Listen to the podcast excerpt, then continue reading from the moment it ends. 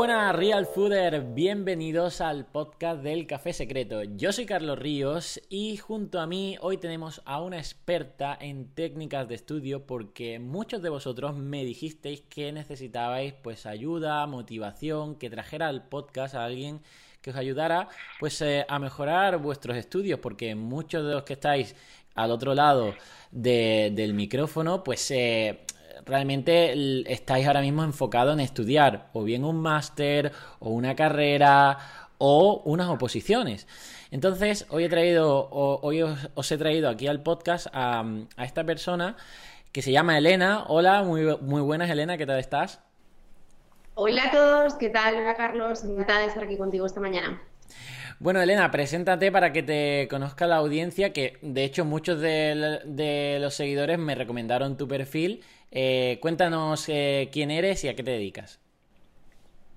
Yo soy Elena, soy creé Opocampus, que es una, web que está funcionando ahora muy bien, donde pongo un montón de contenido. Básicamente estoy trasladando toda mi experiencia como toda mi vida de estudiante, tanto como mm, sacarme una carrera, fui opositora, ahora soy preparadora de oposiciones, con lo cual me dedico un poco a entender cuál es el alto rendimiento del estudio, ¿no? Cómo poderle sacar el máximo partido al tiempo cuando estamos estudiando y hemos tomado la decisión de estudiar lo que sea. Al fin y al cabo, lo que quiero es que la gente aproveche al máximo el tiempo y consiga sus objetivos pues lo más rápido posible, aprendiendo también el máximo posible.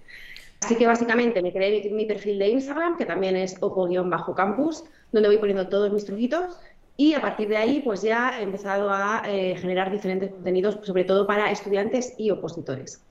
Qué bien, qué bien. De hecho, eh, es que esto debería, debería ser casi una asignatura en el colegio desde pequeños o en alguna, alguna, digamos, lugar o tiempo de nuestro sistema educativo.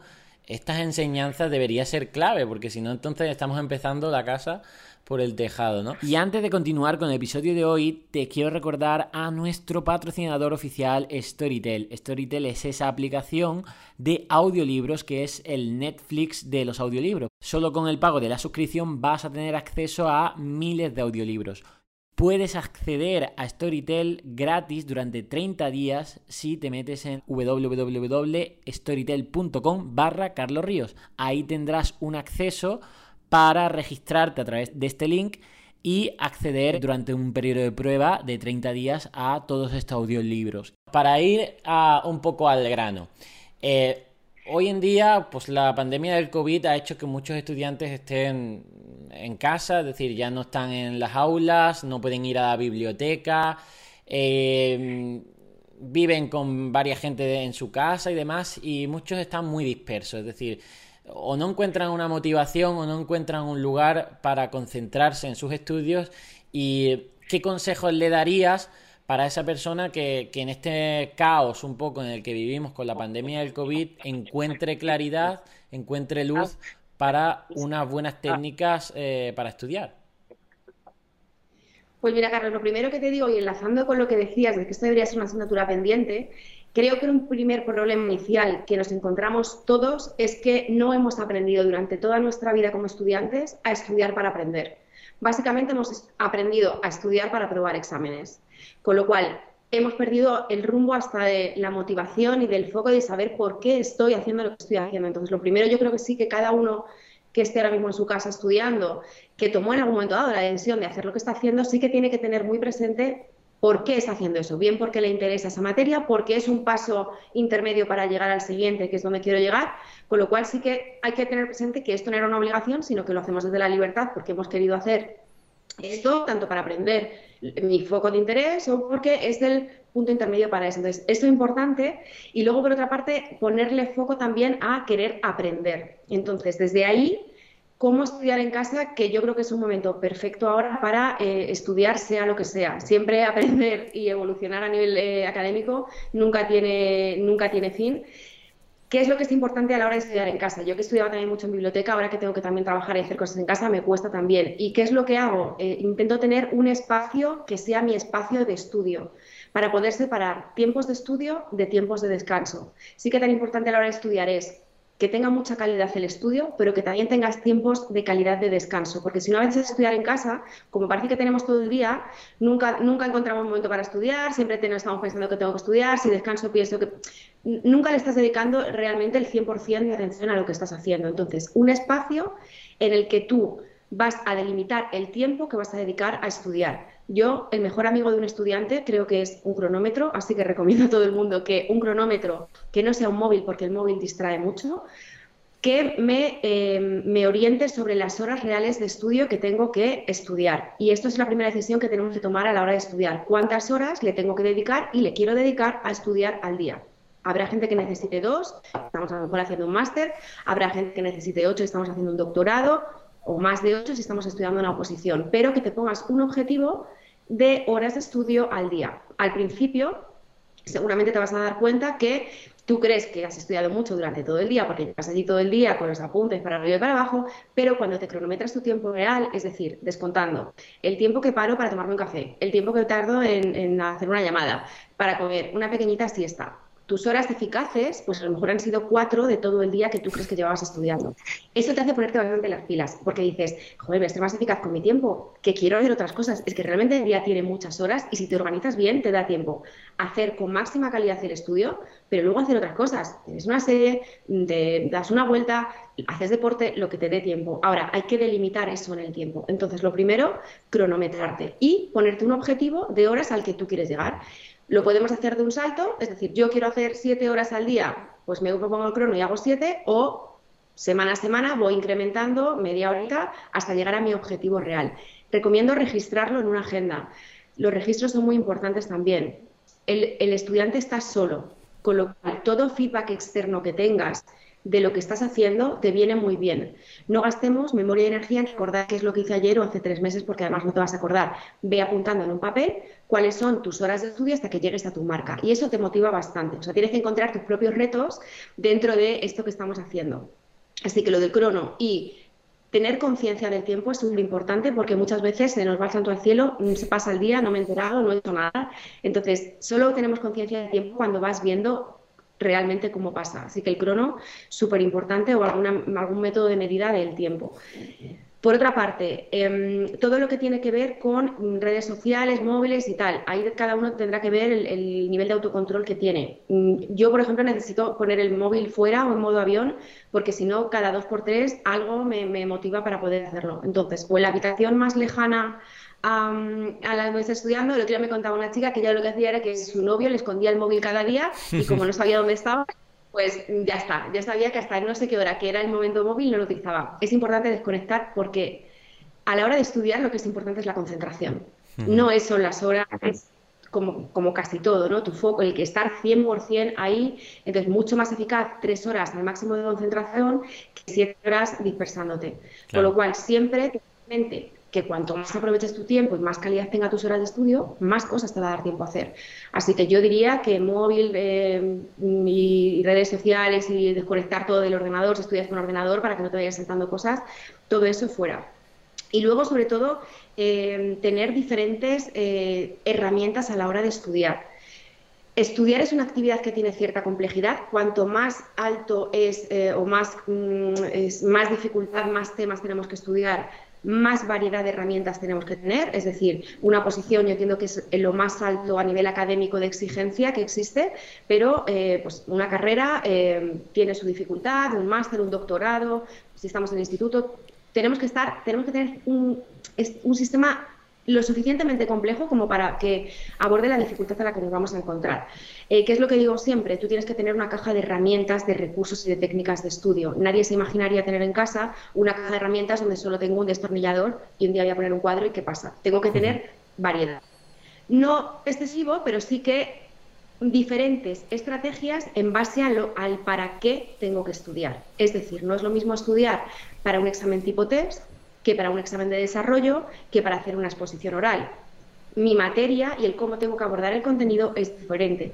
Por tanto, entender qué es lo que tengo que hacer y cómo tengo yo que generar mi material y tener la información en mi cabeza para luego poder desarrollarlo es importante, porque si no estamos mm, haciendo cosas con una herramienta que no me va a servir y me está complicando mucho la vida. Entonces, si quieres te cuento unas cuantas los trucos básicos que a mí me funcionaron muy bien de cara a la oposición, que me fue bastante bien en bastante poco tiempo, eh, que básicamente tiene que ver con el contenido cuando vamos a estudiar tiene como dos, mm, podemos dividirlo como en dos grandes bloques de, eh, contenido estructural. Por una parte está eh, todo ese contenido que una vez que lo entiendes y que lo has leído y que le has dedicado un tiempo, tú ya lo sabes, porque eh, solo por pasar por ahí, solo por dedicarle un tiempo, solo por hacer una lectura más o menos comprensiva, lo comprendes, ya forma parte de tu saber, forma parte de tu conocimiento. Y luego hay otra parte de contenido que es difícil de memorizar es decir, esa parte de contenido en la que sí, yo sé el bulto, sé un poco de qué va todo esto, pero estas cositas me cuesta más memorizar, sobre todo lo que tiene números, lo que son un número limitado de cosas, pues si son un número determinado de técnicas, de artículos, de plazos, mm, variables concretas, principios, que son las que son, que te lo tienes que saber de una forma muy concreta, eso necesita mucha más precisión.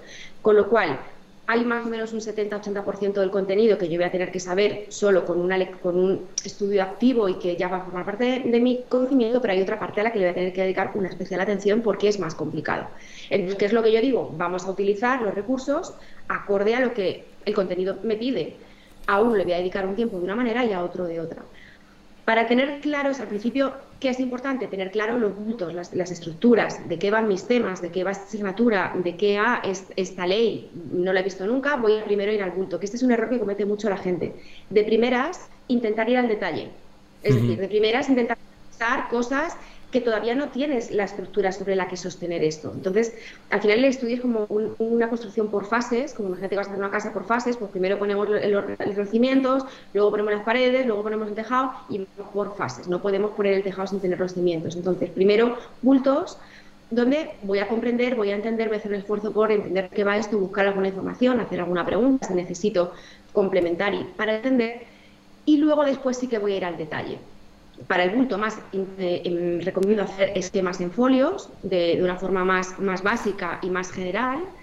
Y luego para los detalles funciona muy bien eh, todo lo que tiene que ver con la memoria fotográfica. Al final la memoria fotográfica la tenemos todos, aunque dice que hay gente que me dice, no, yo no tengo así. Tú tienes un cerebro igual y tú tienes memoria fotográfica, tienes que ejercitarla.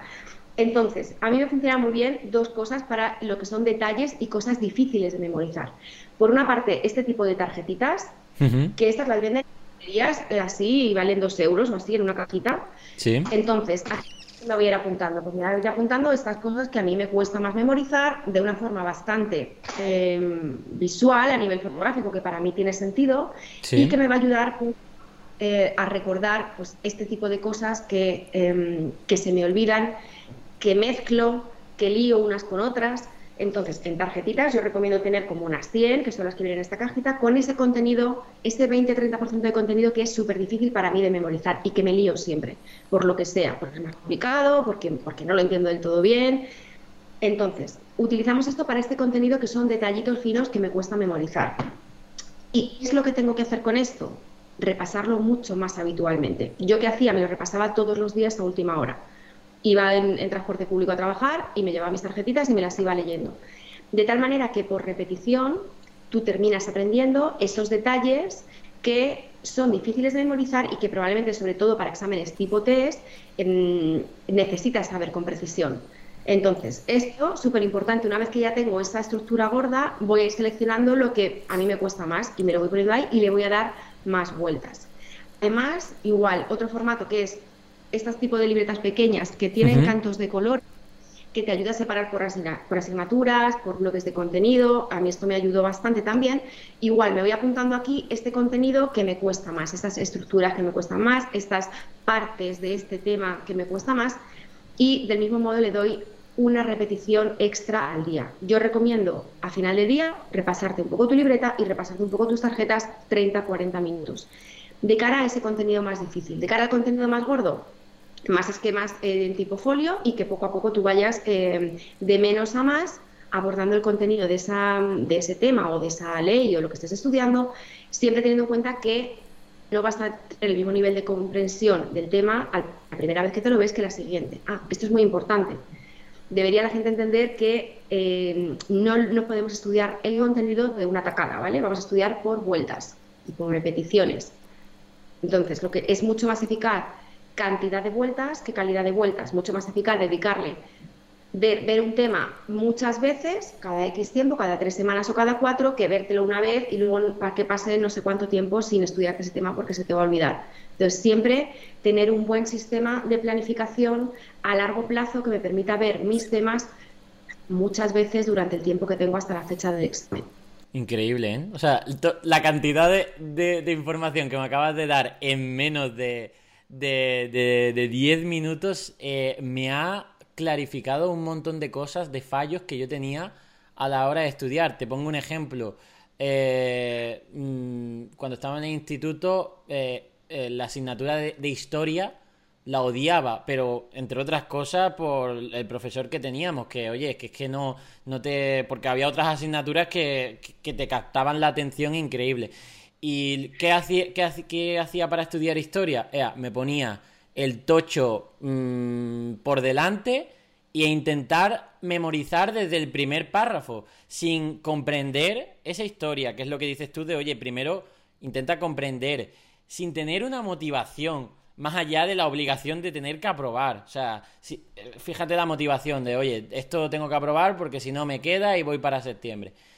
Y luego, eh, sin, sin, hacer esa diferenciación que acabas de decir, decir, oye, que hay cosas, un grueso gordo que es fácil de comprender y por tanto, según las vueltas que vayas dándole, pues lo incorporarás de forma más fácil y luego pequeños detalles que como te concentres solo, o sea, como intentes zampártelo todo de golpe, cogiendo tanto lo grueso como esos detalles de fechas, de cosas, pues te va a llevar muchísimo más tiempo. Y al llevarte muchísimo más tiempo, te desgasta mucho más, te desmotiva y toda esta problemática, ¿no? Entonces, o sea, ya he detectado muchos fallos que yo tenía a la hora de, estudiar con, esta técnica de que, acabas de diferenciar, ¿no? Es decir, y otra de las cosas que se, me viene a la cabeza lo de subrayar.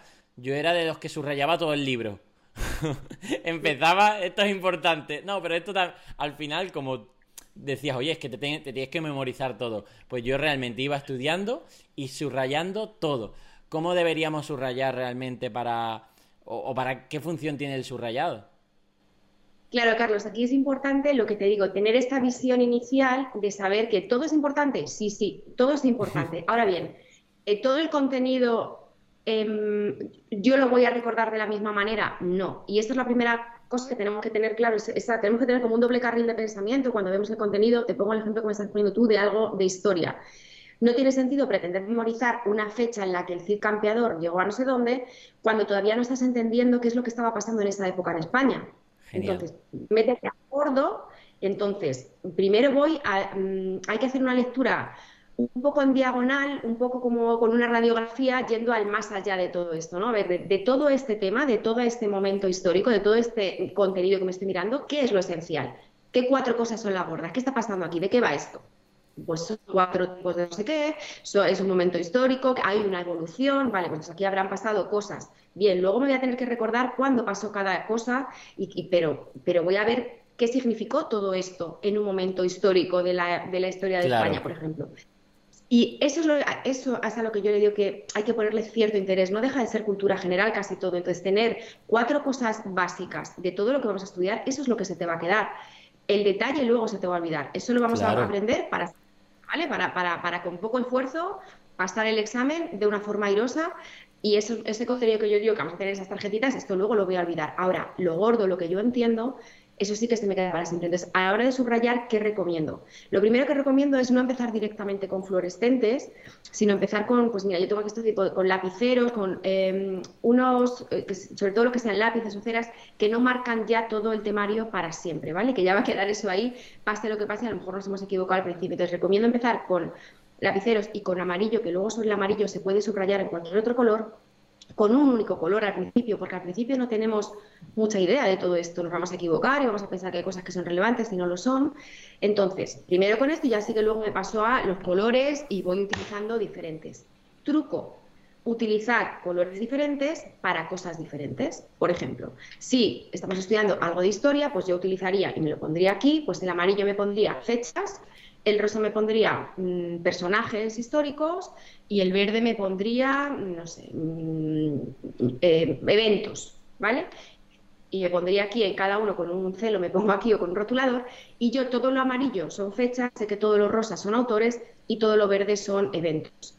¿Para qué me sirve esto? Para facilitar la memoria fotográfica. Yo luego recuerdo, pues en mi esquema, que aquí sí tenía dos amarillos, pues es que son dos fechas, una estaba aquí y otra estaba como al final. Y tenía este autor, entonces al color le vamos a dar un significado más allá del simple color. Porque si no tenemos allí un arco iris en los apuntes, nada significa nada, cerebro todo le llega, como contenido resaltado, pero no entiende muy bien por qué. Hay que simplificar mucho esto y darle sentido también a los colores. Entonces, primero, empezar solo con lapiceros que no te condicionen luego para, para el momento final y luego utilizar diferentes colores para diferentes tipos de contenido. Vamos a subrayar solo las palabras que tienen información. Todas las palabras no tienen información. ¿Qué tiene información? Yo utilizo este truco, lo que responde a las siguientes preguntas. ¿Quién pues el quién siempre es importante, el sujeto, el verbo, qué es lo que hizo o, de qué va esto o, qué suponen, eh, eh, no sé, estos átomos que hacen, el verbo suele ser importante, el quién, qué, el cómo, si hay un proceso, suele haber fases, primero esto, luego esto, luego esto, pues ese proceso es importante y qué va antes, qué va después, cuándo si hay números, todo lo que tiene que ver con números, y luego todas esas cosas que son excepciones o peculiaridades, pero que van a mar que son es contenido relevante a la hora de tener en cuenta eh, o de desarrollar ese contenido o de, defenderlo o de, exponerlo. Entonces, hay, hay palabras que tienen información, yo subrayaría solo las palabras que tienen información. Lo que te digo, sujetos, verbos, básicamente sujeto, verbo y lo que viene después, el cuándo, el qué, las diferencias entre unos y otros, si hay cuatro mm, tipos de algo, pues cuáles son las diferencias entre cada uno de los cuatro, pero solo la palabra clave, no el todo, que también es un error subrayarlo todo y al final lo tenemos todo subrayado subrayado ya no tiene efecto para tu cerebro. Total, total. ¿No, no crees que al final esta, eh, este objetivo un poco de comprender antes de memorizar tiene, tiene un, un significado un significado evolutivo en nuestro, en nuestro cerebro que realmente nosotros eh, fuimos comprendiendo, por ejemplo, historias. Es decir, hay cosas que nunca se te olvidan. Mm, cuando ves una película o te lees un libro, es como muy fácil acordarte de, esa historia, ¿no? En cambio, cuando te tienes que poner a estudiar, es todo como muy frío, que dices que es como meterlo ahí eh, a presión en tu cerebro, ¿no? Entonces, eh, ¿no crees que, realmente em, nosotros fuimos adquiriendo información pues poniéndole esta coherencia, esta conexión, esta cohesión a, las historias y no tanto de decir, oye, mm, tengo que saberme este párrafo igual de lo que está aquí escrito? Mira, yo creo que esto tiene más que ver con el, con el para qué. Y lo que pasa es que el para qué no hemos tenido un para qué propio nunca. Y te digo que hablo con mucha gente que ya están, pues tienen 40 años, están estudiando posiciones y siguen sin saber para qué estudiar. Es decir, seguimos sin estudiar para aprender. Seguimos sin entender por qué existe un sistema educativo y por qué me dicen que tengo que aprender X cosas. Seguimos sin saber entender por qué, estoy, por qué tengo que aprender determinadas cosas. Entonces, seguimos haciéndolo por obligación, por pasar un examen o por, por un... La finalidad no es de la... Sí, es lo que viene después de eso. Eh, es, el título, es la carrera, es la plaza, es el doctorado, es, es, lo que viene después. Y no le ponemos interés al aprender. Al final eso lo que nos va a convertir es en, profesionales bastante mediocres, porque mm, realmente al final no sabemos de nada. Fíjate, sobre todo yo lo, tengo en cuenta cuando hablo con gente que está estudiando para ser profesores y ellos no saben aprender. Y digo, ¿cómo le vas a enseñar a un alumno que tiene que aprender? ¿Cómo le de punta cuando hablo, porque hay, es una, hay mucho. Eh, justo la gente que aprender y despertar interés a alguien, tú no tienes interés por aprender lo que te tienes que aprender. Entonces, yo creo que es una consecuencia de nuestro sistema educativo que, que está muy dirigido a cumplir determinados pasos finales, es decir, importa más el fin que el medio y no le hemos dado atención al medio. Entonces, eh, la gente no hemos, hemos evolucionado, somos adultos y no llegamos a entender por qué estamos haciendo las cosas, entonces no le ponemos interés al final. Eh, sí que tienes que tener cierto interés, pero esto es una cosa personal, ¿no? Por, no, ser una persona ignorante en muchos aspectos, si vas a hacer, te estás preparando para un puesto de trabajo, saber hacer ese puesto de trabajo bien, tener una cultura básica, pero tiene mucho que ver, yo creo, con el sistema educativo en el que estamos, que, en mi opinión se fija más en lo que, lo que te digo, en, el fin, en el resultado, en el título y no tanto en, no le presta atención al medio. Entonces no hemos aprendido a estudiar para aprender. Es que estudiamos, entendemos estudiar como algo como chungo, ¿no? Como que obligación, Total. Que Total. Cuando es un es que eh, eh, somos unos privilegiados poder dedicarle tiempo a aprender. Por favor, estamos en un momento mmm, maravilloso para eso. ¿Cuándo, ¿Cuándo hemos tenido tiempo y te han dicho que tienes todo el tiempo del mundo para aprender? Lo que pasa es que no le estamos dando valor al aprender. Ese es el problema. Y ahí entra una cosa personal, cada uno de responsabilidad, de compromiso del, por qué estoy aquí, para qué estoy haciendo esto. Pues ya que lo tengo que hacer, voy a sacar algo, algo bueno de todo esto, ¿no? Me interese más o menos, a veces que tenemos que aprender cosas que son medio para llegar al siguiente, pero cuatro cosas gordas, vamos a quedarnos por esto y voy a no ser un inculto de cosas básicas.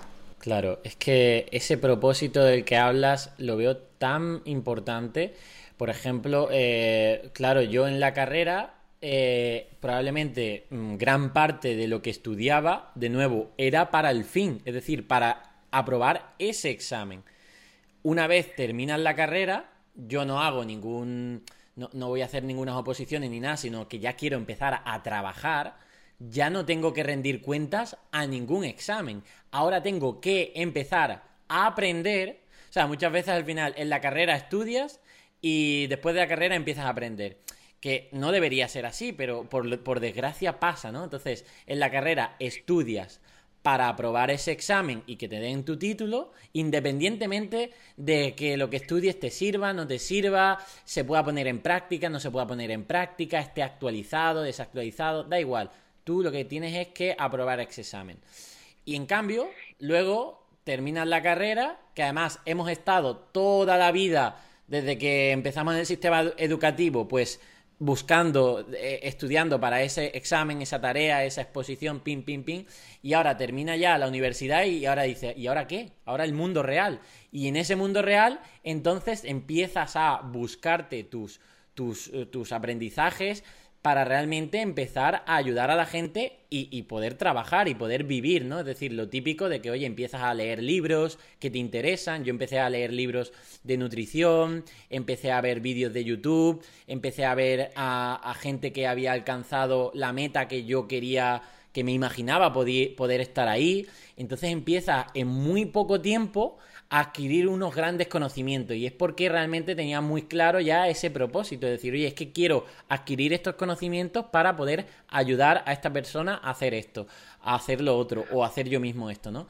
Entonces, eh, mm, esas personas que están en esos procesos de estudios, seas cuales sea, sea el sistema que sea, deberían intentar eh, hacer un trabajo probablemente de introspección, de sacar ese propósito, de decir, oye, eh, si yo decido meterme en esta posición porque nadie te ha obligado, lo has decidido tú, pues tienes que hacer ese trabajo de que lo que estás haciendo y por lo que te levantas día a día, oye, tienes que tener esta motivación, ¿no? Porque eh, es que si no te puedes frustrar y, y, conozco algunos casos de gente, y ahora hablar, si quieres, si quieres hablamos un poco del tema de las oposiciones, Conozco un poco el caso de que hay gente que se metió en una oposición simplemente porque dijo, oye, yo no sé qué hacer con mi vida, me han dicho que esta oposición, pues bueno, si me la saco, tengo un sueldo vitalicio para el resto de mi vida, entonces yo necesito un sueldo, necesito vivir, entonces pues quiero sacarme esa oposición.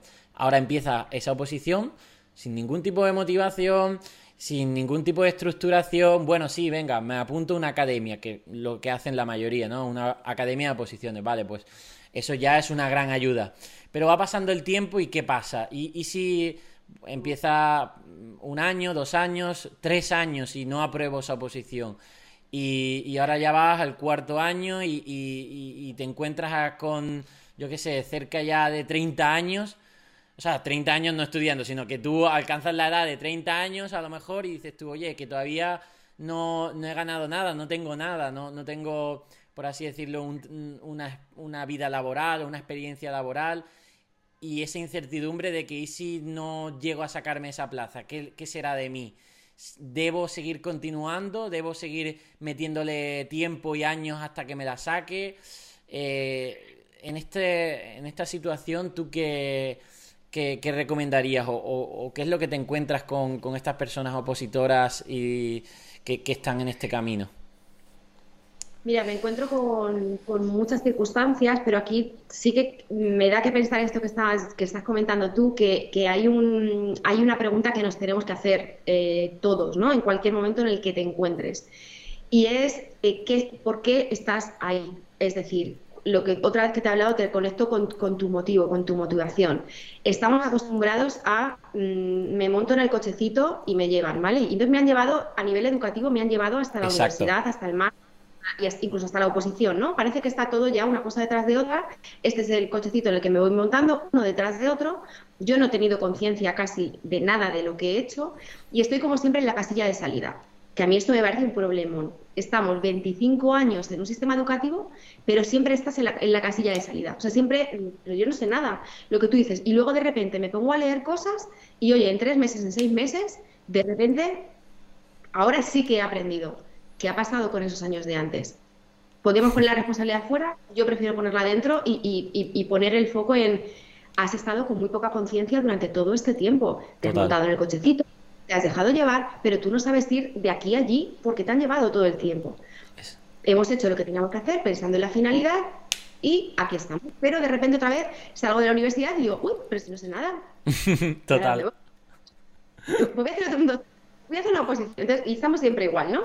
Y luego, claro, llegamos a los puestos de trabajo y tampoco sabemos hacer nada. Me tienen que formar o me tengo que formar porque tampoco sé hacer nada. En fin, esto, esto lo dejo ahí para pensar. Entonces, yo recomiendo que la, estudiar una oposición no sea otra vez me en un carrito. Porque otra vez vas a estar igual y vas a estar perdido y vas a desmotivarte y vas a estar preguntándote qué haces aquí. Y como no confías en ti, vas, te va a entrar la duda de, de que puedes suspender, qué pasa después. El caso es que cuando tú partes de otro punto diferente, no, te, no tienes ninguna duda de que vas a probar.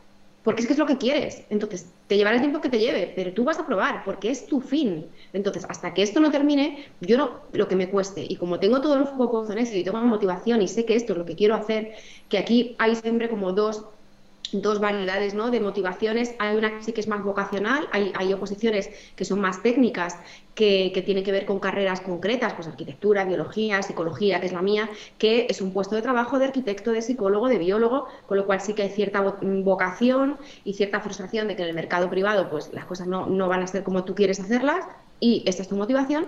Y luego hay otra que tiene que ver con la calidad de vida, que es lo que tú decías, ¿no? Pues prefiero un trabajo de 8 a 3, con un sueldo estable, me vale cualquiera de las dos, pero que cada uno tenga clara cuál es y que sepas por lo que estás luchando y realmente lo tienes que querer. Es un proceso muy duro que si no lo tienes claro, mm, te vas a caer por el camino, vas a dudar de ti, con lo cual, como mm, se dice, ¿no? El que, el que sabe qué encuentra el cómo. Ahora, que tú qué lo tengas muy claro.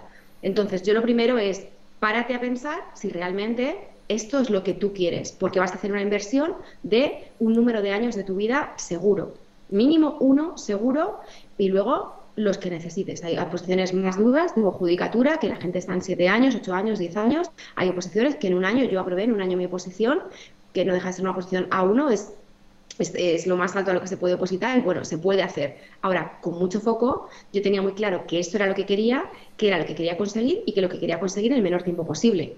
Con lo cual, toda mi atención y toda la responsabilidad caía sobre mí. No vale luego decir, ay, es que me apunté a una academia que era muy mala, es que había pocas plazas, es que este año hubo una pandemia. No, no. Asume tú toda tu responsabilidad de tu proceso porque solo vas a conseguir que eso es lo que, lo, justo lo que pasa y lo que me comentabas tú, que te pasa cuando sales y asumo la responsabilidad de mi formación. Vale, me voy a leer todo lo que quiero respecto a esto. Ahí aprendes un montón, pero porque eres plenamente responsable, estás plenamente comprometido con lo que tú querías. Entonces, es, una oposición pasa lo mismo, o, tienes el 100% de compromiso o, te vas a, bajar, al, final te bajas, mm, o te frustras, o lo pasas mal, pero es que de nuevo no te has parado a pensar dónde estás, por qué estás y qué es lo que tú quieres.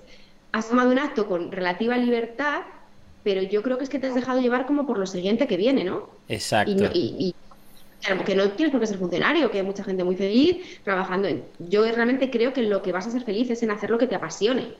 Me cuesta mucho pensar que alguien vaya a ser muy feliz estando, que luego es lo que digo, tienes que ir ocho horas de tu día, cinco días a la semana, a hacer ese trabajo que has elegido, que esto no es la lotería, que luego tienes que ir 25 o 30 años allí, más te vale que te guste un poco, ¿no? Claro, mm, claro. Entonces, lo primero y autorresponsabilizarse, ¿eh? es decir, es que al final eh, lo comento, o sea, dentro del sistema educativo yo creo que has dado la clave de ese cochecito que nos llevan, obviamente sí, tú tienes que aprobar tus tareas, tus exámenes, el trabajo en grupo y todas estas cosas, sí, lo tienes que aprobar, pero es que te llevan en cochecito y es que te matan muchas veces la proactividad y la responsabilidad de decidir y de tomar conciencia de por qué estás haciendo lo que estás haciendo. Muchas veces también porque, tío, que, que juegan también con nuestro tiempo, de decir, oye, como somos jóvenes, pues bueno, tienes todo el tiempo del mundo.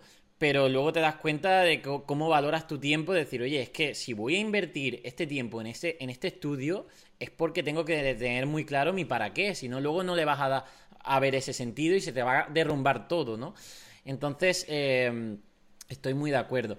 Y con respecto mm, a, otros hábitos, por ejemplo, que un estudiante, o vamos a ponerle el caso del opositor, que probablemente sea el máximo rendimiento en cuanto a estudio, ¿qué hábitos debería tomar más allá de los de estudiar que hemos comentado, del espacio mm, dirigido, de tener fuera las distracciones, de estas técnicas de estudio que has comentado? ¿Qué otros hábitos? Porque el, opositor también tendrá que tener cierto orden en cuanto al descanso, en cuanto a la alimentación, en cuanto al ocio, ¿no? Es decir, oye, o, qué pasa, te encierras ahí en casa y, no escuchas también a tu cuerpo, puedes llegar a quemarte, ¿no? Sin duda. Mira, uno, te voy a decir unos cuantos hábitos y luego te voy a decir el no hábito que viene otra vez a colación de lo que estábamos hablando. El que no puedes hacer es otra vez montarte en el cochecito de la academia. Este es un error básico. Ah, yo ya me apunté a una academia y ya pues lo que me digan en la cabeza. Es que realmente, de verdad, eh, yo me lo voy a pensar y digo, madre mía, es que tenemos 30, 40 años y es que no sabemos tomar ni una decisión, no nos no, Entonces, un error básico es, me he apuntado a la academia, ya está. No. No. Esto ya es tu tema, tu responsabilidad y lo primero que tenemos que hacer es replantearnos qué sistema tiene esa academia, pues, evaluar qué plan tienen, cuántas vueltas le van a dar a de Mario, cuántos temas llevamos a la semana, porque a lo mejor son pocos temas, es decir, si vamos a un tema por semana y tengo 150 temas, esto me lleva tres años, a lo mejor puedo hacer más. Entonces, lo primero ser muy crítico con, de nuevo, lo que te dicen, qué tienes que hacer y cómo lo tienes que hacer. Eres tú el responsable de tu proceso y eres tú el que tienes que planificar tu tiempo. Entonces, lo primero es pararte a pensar en cómo vas a planificar tu año de estudio o el tiempo de estudio. Como poco planificas seis, un año, seis meses, doce meses de estudio. Y esto implica que yo voy a coger un papel, me cojo un calendario, me pongo las semanas y digo, esta semana voy a hacer del tema 1 al 5, la semana que viene voy a hacer del 6 al 10. En la planificación otra cosa importante que hay que incorporar son repasos. Entonces, yo recomiendo cada cuatro semanas repasar todo lo anterior, que es hacer un arrastre. Entonces, estudio cuatro semanas de más nuevos, la siguiente semana me repaso todo lo anterior. Así, para cada cuatro semanas repaso lo anterior para que no se me olvide, le doy otra vuelta más, lo mejoro, entiendo mejor el tema y soy capaz de incorporar cada vez más contenido a mi mm, tema que voy construyendo poco a poco. Entonces, lo primero es planificar tu año al margen de lo que te da tu academia, y ya si te va mal, que te vaya mal por tus decisiones, no por las decisiones de un tercero, que a veces hasta tienen intereses contrapuestos a los nuestros, ¿vale? Que prefieren que estés tres años o estés uno. Entonces, primero, planificar y decidir cuántos temas vas a estudiar a la semana, cuándo vas a repasar y contar esto en total cuántas vueltas te salen al año. Pues yo le voy a dar al temario cinco vueltas. Yo recomiendo, de cara a una oposición, hay que darle un mínimo de siete, diez vueltas a todos los temas y 15 es lo deseable. Más de 15 vamos bastante bien. Con lo cual, lo primero es que mi objetivo es darle X vueltas al temario. Mi objetivo no es aprobar, aprobar viene después. Mi objetivo es lo que yo puedo hacer y lo que yo puedo contar y organizar. ¿Qué es lo que puedo organizar? ¿Cuántos temas voy a ver cada semana? ¿Cuándo voy a repasar y cuántas vueltas voy a dar a mi total de temas en un año. Pues si tengo 20, 50 temas, pues digo, vale, pues voy a ver X temas a la semana, pues más o menos en un mes y medio doy una vuelta, pues en 12 meses voy a dar X vueltas. Y esas cuentas las tienes que echar tú y las tienes que saber tú y es una cuenta cerrada, ¿eh? o sea que esto no te va a engañar. Entonces, Luego ya es una previsión, cierto, luego lo vamos a ir ajustando, pero es una cosa lo suficientemente compleja como para que te vayas a pensar en un plan. Entonces, lo primero es planificar a largo plazo tu sistema de vueltas y de repasos.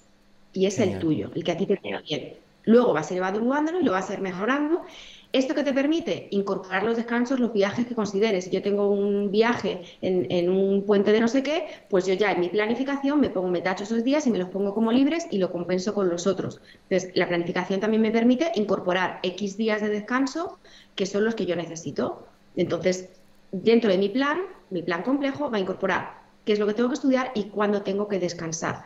Yo recomiendo como diferentes fases. Al principio, si todavía queda mucho para mi examen, me puedo permitir un día de descansar y creo que es bueno porque si no vas generando mucho desgaste y al final se acumula y lo que no queremos es bloquear cuando luego queden tres meses del examen, tenemos que ir al 100%, entonces hay que recuperar un día a la semana, al principio está bien, recomiendo poner un día fijo, el domingo, vale. Que luego surge algo el sábado, lo cambio, pero que sea un día estable, fijo, que a ti te ayude a tener semanas organizadas.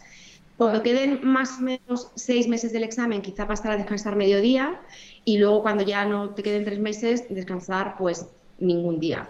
Otra opción es descansar a demanda o microdescansos. Así yo lo hice. Em, yo como fui a tope y me lo quería sacar todo en un año, pues decidí que podía no, descansar y, me puse a estudiar mm, sin parar, excepto cuando mi cuerpo veía que me pedía descansar. ¿Cómo lo notas? Porque no estás concentrada. Tú ves que te estás desconcentrando, con lo cual dices, estoy cansada, hoy aquí, lo dejo, aunque sean las cuatro y me queden cuatro horas de estudiar, lo dejo, tengo que descansar. Si tienes más conciencia, que esto es lo ideal, tener la conciencia igual de cuándo descansar, no tener que ser tan, tan, tan, como, tan metódico, pues cuando tú veas que tienes que descansar, descansas que a lo mejor son una vez cada 10 días, otra vez cada 15 y otra vez cada 5.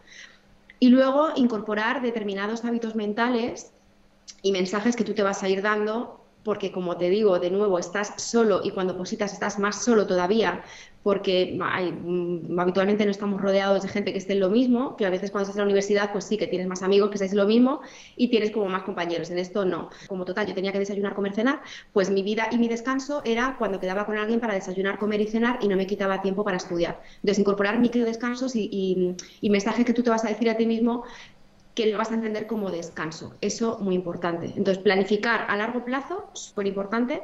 Gestionar el tiempo bien semanalmente, muy importante. Dividirte la semana en días y en una agenda te vas apuntando cada día lo que tienes que hacer de forma anticipada. Luego ya lo irás cambiando, pero de forma anticipada tú tienes un plan. Y luego manejar diferentes técnicas de estudio, como te digo, para poder abordar la complejidad del temario. Eso, y luego tienes que ir incorporando lo que te digo, eh, mm, cronómetro, recomiendo tener una atril si estudias en casa, que este es el mío, que no pesa nada y al final terminas con dolores de espalda, eh, con lo cual hay cuerpo. ¿Eso para qué? Para, la lectura, ¿no? Para facilitar eh, el cuello. Exacto, así no estás así. Claro. No tienes el papel en la mesa. Tienes aquí, con lo cual tú tienes tu, cuerpo mucho más recto. Total. que es importante. Después de ocho horas terminas con problemas de espalda, con dolores importante. Sí, sí, sí, sí. Importante casa, tener en la nevera pies para, mm, para no comer cualquier cosa cuando, cuando entre hambre, pues tener zanahorias cortadas, pepinos cortados, algo que te guste, que sea sano, pero ya lo tienes hecho. Fruta cortada. Entonces, todo lo que tengas hecho, que luego sea fácil de comer, cuando, porque luego vas a tener hambre y vas a ir a comer por impulso. Claro. Entonces, mejor porque no te va a apetecer ponerte a pelar una pera. Y que pues no sean ultraprocesados. Comida basura.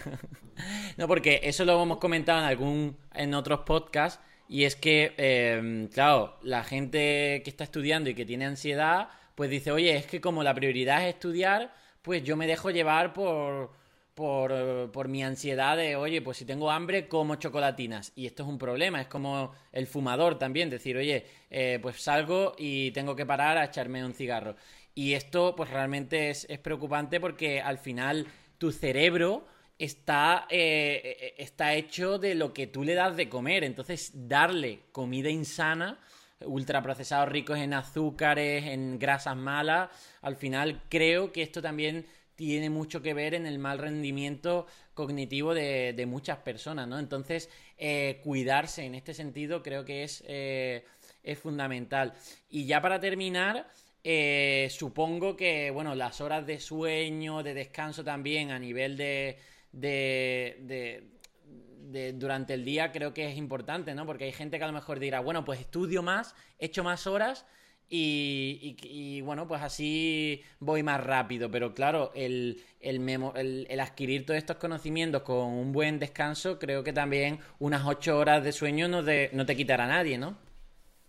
Sí, eh, yo creo que para eso es importante ponerte una hora, o bien si te la pones a final del día, o bien si te la pones por la mañana, pero tener un límite en el que ya se acaba tu día o empieza tu día y, el cuerpo tiene que descansar y tiene que recuperar. Entonces, eh, al final son como baterías que, tú la tienes que poner a 100 todos los días, eh, o cuando te levantes tienes que estar a 100. Si estás cansado no vas a estudiar. Por eso no recomiendo, si tú no eres de madrugar, pues no te, no te pongas un despertador muy pronto, porque vas a estar medio dormido toda la mañana. Igual te compensa dormir una hora más o dos y aprovechar las cinco horas que estás estudiando. No pasa nada, al final cada uno tiene que conocer. Hay gente que estudia mejor por la noche, hay gente que estudia mejor por la mañana. Conocerte y no forzar lo que, lo que el cuerpo naturalmente no te pide. Genial. Pues muy, muy interesante, Elena, de verdad. Me he quedado con más ganas incluso de... Vamos, tengo ganas de estudiar yo ahora, ponerme a, aplicar esto, ¿no? Eh, ¿Dónde podemos encontrarte? Porque muchos de nuestra audiencia que está de, estudiantes seguramente puede, puede beneficiarte de, contratar tus servicios o de, o de seguirte por redes. ¿Dónde, ¿Dónde quieres que le digamos a la gente que vaya?